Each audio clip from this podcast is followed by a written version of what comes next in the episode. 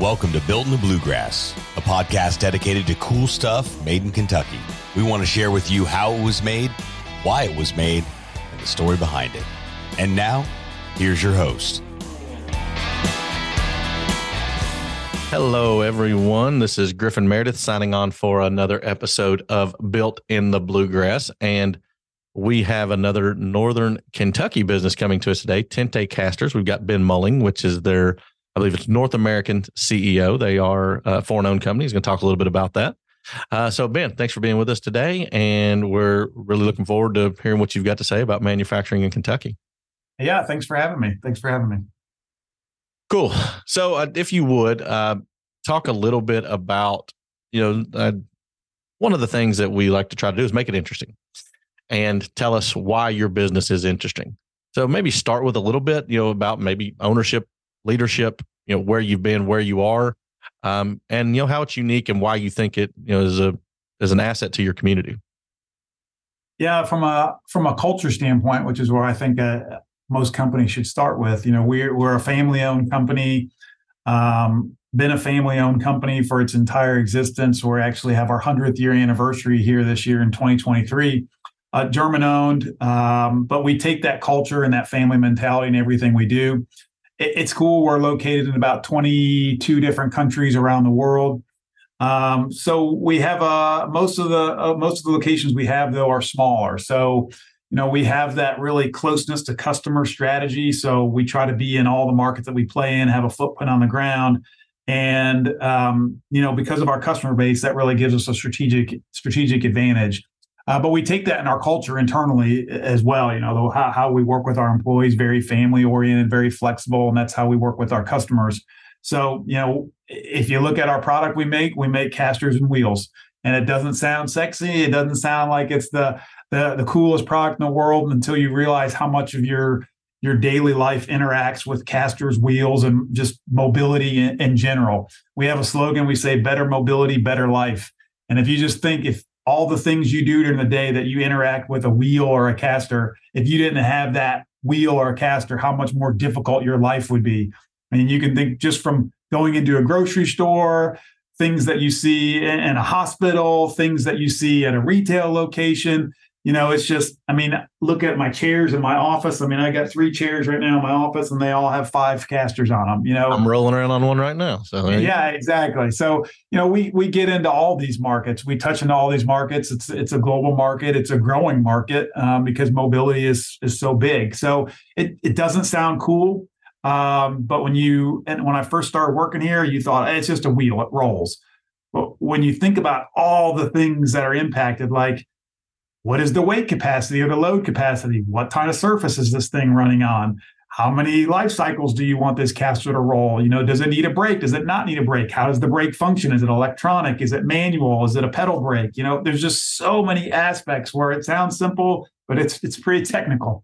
So if I'm, you know, whenever you hear the term casters, for that may not be familiar with that, I just think a wheel. You know, it's something that's rolling you around, yeah, that is on the ground, that makes something more mobile. And, you know, a big part of Built in the Bluegrass and a big part of C A M um, that, you know, we talk about is that how many things do you look at every day that you, maybe we don't want to pick on people and say take for granted, but, you know, you're basically taking for granted of all these things that exist. People forget that it had to be manufactured from something to, yeah, you know, You know, a raw material to what it is today. So talk a little bit about your process. Like, what are you doing? Like, I mean, you're aha uh-huh, cliche joke here. You're reinventing the wheel, huh?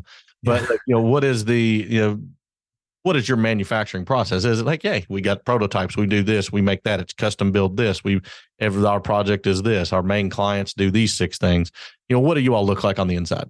Yeah. So, um, you know, part of the thing that's cool about the TENTE group is we actually manufacture Um, and about eight different locations around the world and strategic locations. And we all kind of have a competitive uh, strategy that we that we do for our own market. So we buy a lot intercompany, we make a lot intercompany, and that allows us to control our supply chain. So I might not do metal stamping in my location, but a location in my TENTE location in Germany does. So I do injection molding here in the U S. We also do C N C turning. We do assembly, um, we do some welding.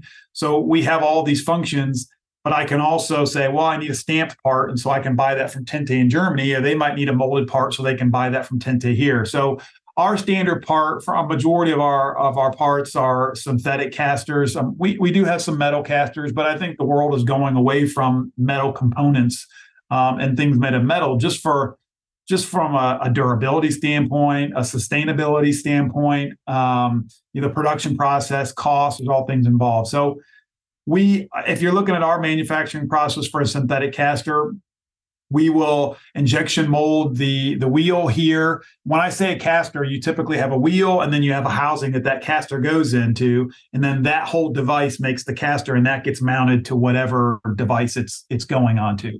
So we'll mold the wheel here. We'll mold the component here, maybe the housing or the fork. We also turn uh, turn stems here. So that's the mounting device. So is it a plate mount where it gets screwed into something from underneath? Is it a stem mount where, you know, like an office chair where it just pops into a hole? You know, those are all different types of stems. And and trust me, every customer wants a different type of fitting. They, they have a device, and the last thing they probably think about is, how do I mount the caster to my device? Um, so, you know, we do a lot of different fittings, a lot of different stems. So we mold, we assemble, we turn here, we do some welding here, and then it comes out with our caster for our customers in the end. Majority of our customers are in the here in, in North America are in the healthcare industry um, and in the healthcare market segment, which is a growing segment, continues to be a growing segment. I tell people one out of every five dollars in our country's G D P is spent on healthcare, so that's a good market for us to be in, and that's we've grown with the market. Um, so if you were looking for a TENTE, you could walk into a hospital and there's a good chance that probably at least two or three out of every wheels you see in the hospital is a TENTE caster. Awesome. So you mentioned during that um, a couple times Germany, other locations, you know, so why Kentucky to begin with? Um, why still Kentucky? And, you know, and where do you see where your company's going for your manufacturing process? Yeah, sure. Um, so when we we started, we're actually creeping up here on our on our fiftieth year here in, in the U S, but we we put it in this location. One, there were a couple of key target customers that we went at, wanted to go after when we started in North America, which was in the late seventies. Um, it, we were close to those customers here. Two, we, secondly, we wanted to be close to an airport, and they had the Cincinnati airport. Um, at a time, there was a round direct a direct flight from Cincinnati into Frankfurt, Germany, that made things easy. That's not here anymore, um, but that also made things made things easier. Cincinnati is known for its German population too. There's a lot of German businesses here. There's a German population here, um, and so there was already a little bit of an association uh, relationship with the area because of that. Um, if I were to fast forward, I would say most of those fifty years later, most of those still exist to this day. Um, the rationale, maybe a little bit differently, and it's morphed into some different things, but that's mainly has stuck true. So, you know, where do you see your company going? Do you see it as as Kentucky as good of a position that it was then um, as it is today, or is it just? I mean, you mentioned culture at the beginning. Like, what is it that's made you stay? You've had choices. You can move across the river. Yeah. Uh, you could do. You could move to a different location. You know, you mentioned Canada. You know, like what are some? You know, what makes you stay?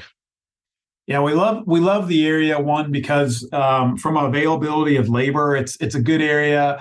I feel like it's growing from a population standpoint because less and less people want to be downtown into a direct city. So they're looking for the suburbs. I like the area we're at as well because it allows us to tap into an Ohio labor force, an Indiana labor force, and a Kentucky labor force. We have employees from all three areas that come in here. So that that makes it a lot easier. Our personal location here in Hebron is a very easily accessible area. We don't, you don't run into tons of city traffic and things like that. So from that standpoint, it's good. Um, you know, it, it's from a from a labor availability and a labor cost pool. It's, it's it's competitive as well. I mean, if I were to take this location and pick it up and move it to Vegas or move it off to the to the West Coast or something. Yeah, there are a strategic advantage from that, being closer to a shipping location or something like that, or access to more of our tech customers. But there's a cost associated with all of that, you know, and and you you have to evaluate a lot. So control of labor is also a, a good thing for us. And Kentucky's just a great place to to raise a family and, and do business. You know, we have a very close to customer relationship strategy. We don't have five thousand customers. We try to keep it to a very close knit group of customers. Um, and, and you can see that in our culture, not just in the company, but in our community around us. You know, it's a very family-based community, um, you know, tight-knit. And that's why we partner with a lot of our not-for-profits in the community. You know, we have an impact of where we're at. You know, you can make an impact in the world one place at a time. You don't have to be in this gigantic city in order to make an impact. And and so we we we really enjoy where we're at. Not to say that there's also areas for growth for us. We've really expanded in Canada. I mean, we had nothing there really a decade ago, and, and we've invested there.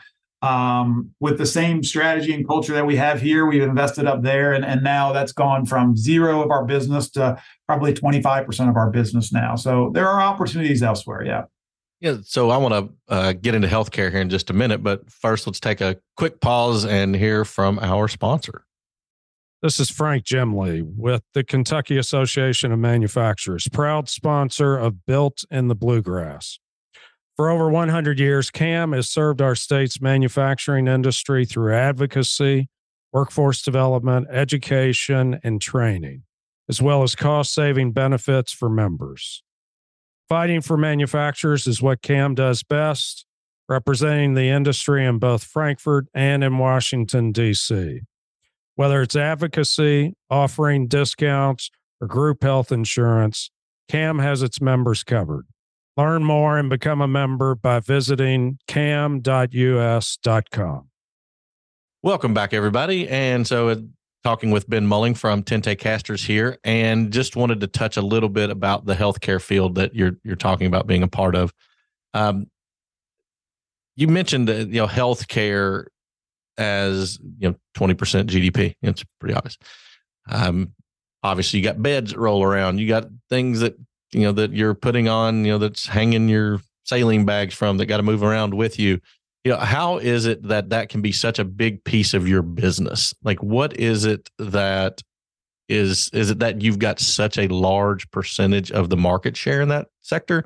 What is it that's making it so that that is such a big part of your world? Yeah, we, we do have a large part of the market share. So we've probably got about a twenty-five percent market share of that. And in a world of imports into our economy, to have a twenty-five percent market share in something like that is a big deal. Um, so we are known probably of the, of the kings of medical. You might not see us too much on a shopping cart, but you'll see us in a hospital. So I've told my kids, like, all three of my kids were born on a TENTE caster, on a on a, a bed that had TENTE casters. The baby bassinet, that the baby warmer that they laid in had TENTE casters on, you know, all of it. The ultrasound machine had TENTE casters on it. And so you don't really think about all these devices that have casters in a hospital, but from a medical cart to an I V pole to a baby bassinet to an imaging device, they're, they're just, they're everywhere. Um, so we, we have a, and it's growing, you know, mobility isn't getting less. People want more mobility. Um, they want easier access to things. I mean, I have a thing now where there's a device where um, it's basically a, an iPad type device that rolls into a hospital room with a nurse's face on the iPad. Yeah. And it talks to the client and says, "What can I do for you?" It keeps the nurse at the central station. They can they can check in on more clients quickly. But how does that happen? That that needs casters on it that rolls that device into each of the rooms. Um, You know, that from the medical industry, it's highly regulated. I mean, everybody knows that. So with F D A regulation, I would say probably seventy percent of our business goes on a part that is F D A regulated for our customers. And so that was that was going to be one of my questions. So of the place, the places you're selling to, you're not selling to Saint Elizabeth's or Norton Hospital. You know, you're selling to D M E companies and manufacturers of certain uh, you know, things. What is that supply chain? Is that supply, like you're having to go, so the F D A's in your shop, or they're in uh, their shop and, and judging the quality control from what you're bringing in? Like, how does that whole supply chain work? Because as we've seen over the last three years, supply chain matters, regulation matters within the supply chain and how it gets delivered, especially in healthcare. And that's, yeah, you know, as a manufacturer, you're not just D M E, you're a piece of D, durable medical equipment. So yeah. What does that supply chain look like? Yeah, so we're not F D A regulated, but a lot of our customers are F D A regulated. As such, there's a higher degree of supplier, I'll call it partner relationships that you have to maintain. So you have to have a, a solid quality management system, solid, solid part and lot traceability system, high level of quality, high level of techni- technical expertise, and a high level of technical support for the field. So our our customers typically, when they have a project, you know, I, I tell people our business is very solid, but it's not going to be one of those businesses that grow fifty percent year over year, because our customers have a long development cycle. If you're doing an F D A regulated bed, for example, it might take that customer three years to design and develop the bed, of which we work with them all throughout those three years.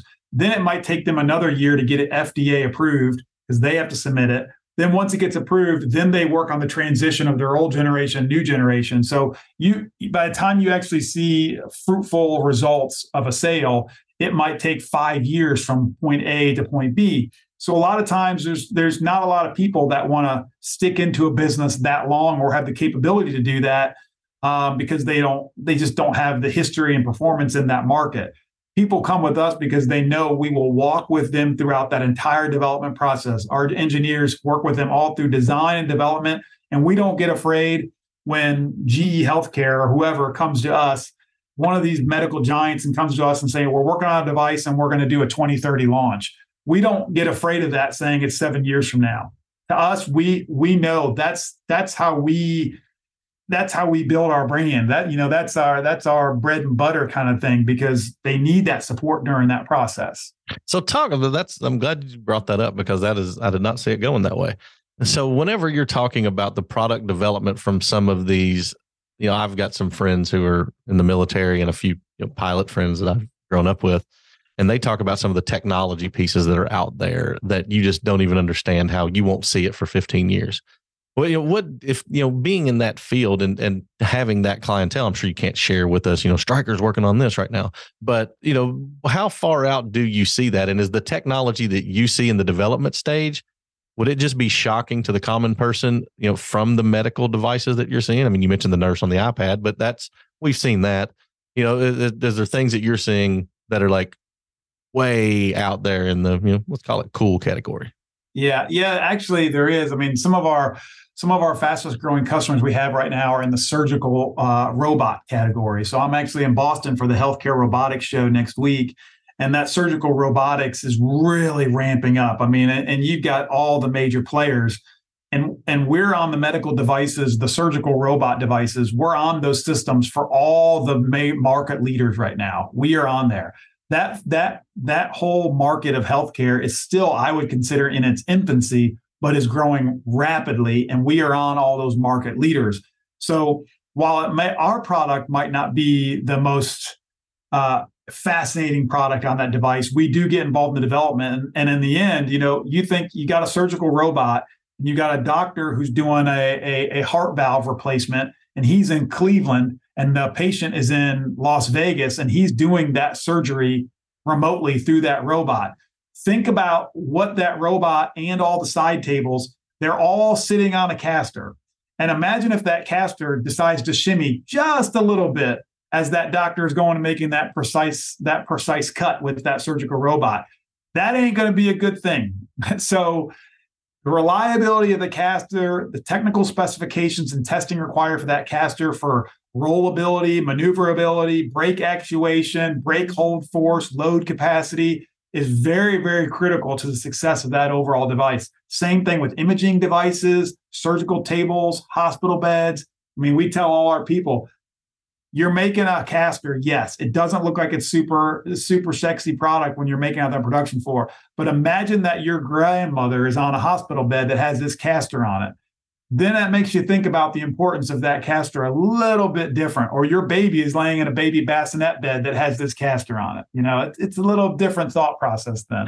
You know, we've, we've interviewed screw manufacturers, people who do injection molding, but you're about as fired up for uh, casters as I've seen anybody be fired up for, uh, for anything. We have, this, we have this thing, we call ourselves, so there's a, there's a book that was written by a German guy, and it's called Hidden Champions of the twenty-first Century. And it's basically small companies or medium-sized, privately held companies that own a market, that are a market leader in something that you wouldn't think about. And TENTE was actually written in that book as a hidden champion for central locking casters for hospital beds. And that's what we made our like our name brand for. So we use as hidden champions, like during COVID, for example. You know, I think it was uh, Mike Pence went to some factory making ventilators up in Wisconsin, and he was standing there with the C E O and, oh, this is all the stuff you guys did. It's so great. And I sat there watching it on the news, and I was laughing because all of those thousands of ventilators had TENTE casters on it. And we never got mentioned. Nobody ever said the thank you or anything. But I sat there and said, those thousands of ventilators were not going out unless our wheels got put on it. And we made that very known to all of our employees because they were putting in so much work during that time. I mean, our business just took off because we were the healthcare person, and healthcare needs shot up through COVID. And we played such a huge role, I think, in the success of getting those devices out during COVID, and nobody will ever know. Nobody ever knows. They know now, now, now the podcast, but we were on those devices. Yeah, you're like Roddy Dangerfield, you get no respect. Yeah, no respect. Yeah. All right, so you know, as we start to wrap up here, I do want to uh, have touch on a couple, you know, lighter things. You know, so. You know, for like what what's cool or, you know, and or odd or maybe just something big that you had, that you think about, you know, that you all are doing. I just saw a trash truck pass by in your back, you know, you know, you know, something that has just a crazy amount of weight that you all had to really put some engineering into. You know, give us a, a cool story about, you know, something, you know, along that lines, or maybe you only made four of them, you know, because it was such a big project, or maybe it's been on the International Space Station, or you know, whatever it may be. You know, You know, blow my socks off with, uh, you know, where your wheels are. Uh, let's see. I mean, I've seen our wheels everywhere. I've seen them from luggage carts to luggage to office chairs to hospitals to medical. I, I think one of the cool things that TENTE has done globally. So we in, in the in Canada and also in uh, in Germany, we have a larger industrial presence. And there's a wheel actually in our campus in Germany, which we, we our campus is kind of like our corporate headquarters where we just display our products of the years. And there's a giant, giant wheel in there. Um, and they actually had a wheel just like it in our in our uh, German manufacturing location. And this wheel, I remember seeing it as probably a decade ago. This wheel was probably as tall as me, big, giant wheel. And I was like, what, what is the purpose of it? They made four of those. And I think they told me it was for a Swiss company, that they were going inside of a mountain and they would, you know, they're blowing, they're doing a train track or a road or something. And so they blow a hole up inside this mountain. And then you think, okay, somebody's got to go in there and has to actually then like frame up the inside of the mountain. Well, in the old days, they'd put timbers up there, you know, now they don't do that. So now they put some cement. So they had this big giant machine that would go in there after they blew a tunnel and would then lay like a cement frame around it to stabilize. Our wheels went on this big, giant machine. This wheel, six feet, seven feet tall, would roll in this machine, roll in the tunnel that was putting cement, and they would come out. I think they only bought like four or eight of them, but these things were giant. And I, I was always fascinated when I heard that story that Germany had done that. I just thought that was really cool. Awesome. So, you know, anything you want to leave us with today? I mean, listen, we're super pumped. We we love highlighting companies made in Kentucky, especially whenever we ultimately hear from them and see where their reach is, because your story about Mike Pence and the ventilator thing, that is so typical. Like, you know, you don't, you don't think about all the pieces that go in there because, you know, to be frank, you know, the, somebody who put the screws on it or somebody who put the, you know, the plastic molding around it or somebody who did this, you know, also has a claim to that. You know, there's a lot of yeah, yeah. that, that take to get into you know, that take to get into that, you know, final product that we, we learn to use every day. So yeah, is there anything else you'd like for us to know about your business before we, we ultimately sign off? No, we, you know, we, we, we don't need the pats on the back. I'm, I'm, I'm super excited about our business. You can tell I, I get excited by it. My wife always tells me like, I've never seen somebody get so excited about casters or wheels. You know, I, I'm super excited because I know it's not just about like what we do, but I know the impact that our product makes on people's lives. And our, our ownership always tells us, he said, you know, success isn't just by the number of dollars you make. You know, if you, if we can provide a life for the people that work for us and we make an impact with our products in the market, you know, that's also the definition of success. And I one hundred percent agree with that. You know, so just seeing what our products get made, the people that are making them and the impact that it makes in the market, for me, that's an exciting thing to say. I let everybody else raise the, the celebration flag for their companies. I'm okay with that. They can have the credit. But they, they know we're in the background and they know we're there. So awesome. Thanks, everyone, for listening to uh, Ben Mulling today. And the most exciting man in casters has been with us for the last you know twenty-five minutes. Really appreciate you being on, speaking to us from Hebron, Kentucky today. And I'm Griffin Meredith signing off for Uh, another episode of Built in the Bluegrass. Thanks for listening, guys. Thanks so much for tuning in to this episode of Built in the Bluegrass. We hope you're leaving this episode with a better understanding of the cool stuff made in Kentucky. If you haven't done so already, make sure you're subscribed to the show. This way you'll get notified as new episodes become available. Until next time.